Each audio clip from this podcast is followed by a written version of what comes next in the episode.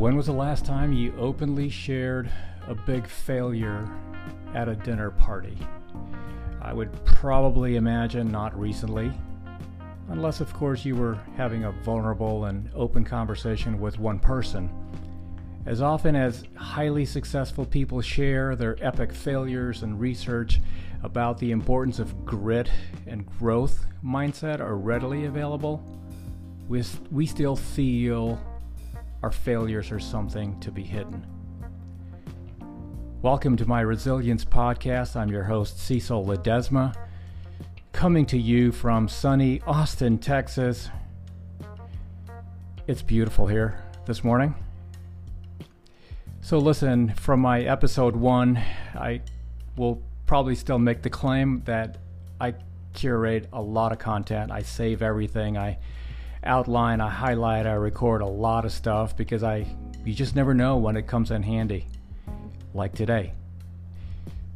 So today's curated content comes from Laura Garnett.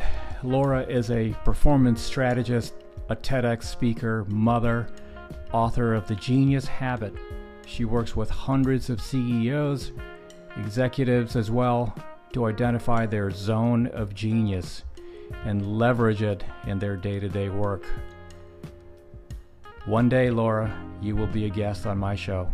In the meantime, let's get after it. We're learning that failures are actually a critical part of a successful career. And how you handle them is a big indication of your true potential. So, five ways. Here are five ways that anyone can navigate failures so that you can milk them for all they're worth. Number one, focus on what you can learn from the failure. This one hits home.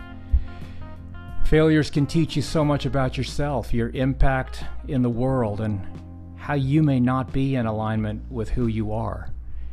Getting fired, for example, may be painful, but it means you were not in a job that was right for you. Getting fired gives you another opportunity to fix that situation. So, review all the possible lessons that you can gain and see how it can help you think more strategically about the next step. Number two, use it as an opportunity to build grit. Being gritty means that no matter what, you don't give up.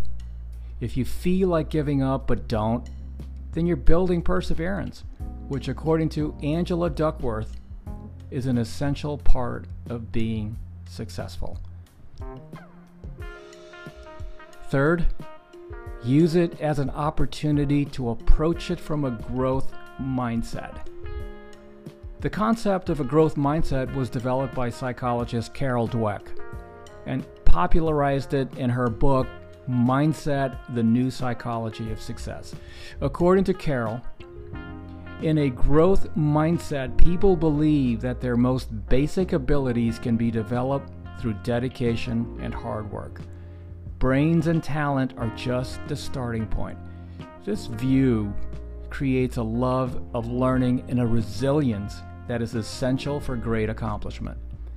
If you see the failure as a reminder that with hard work and dedication you can do better, you are operating in a growth mindset. Celebrate it as a sign that you're pushing your comfort zone. I love number four, and here it is. Failures are a sign that you're not settling and that you're confidently pers- pursuing things that are on the edge of your comfort. It's only through pushing through boredom that you can get to greatness. Failures can be a wonderful reminder that you're not settling and that you're working hard.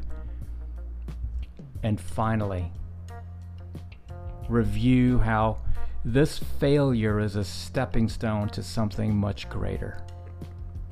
Failures can oftentimes be a stepping stone to something around the corner that you probably weren't expecting.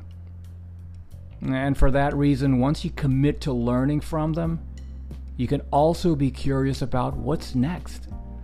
Alexander Graham Bell said, When one door closes, another opens. But we often look so long and so regretfully upon the closed door that we just don't see the one which has opened for us. Wow. That's all the time I have. I'll see you again next week for episode three of the Resilience podcast. In the meantime, something to think about all week. And it goes something like this If you know the enemy and know yourself, you need not fear the results of a hundred battles. That's from Sun Tzu in The Art of War. Have a good week, everyone. Be kind to one another.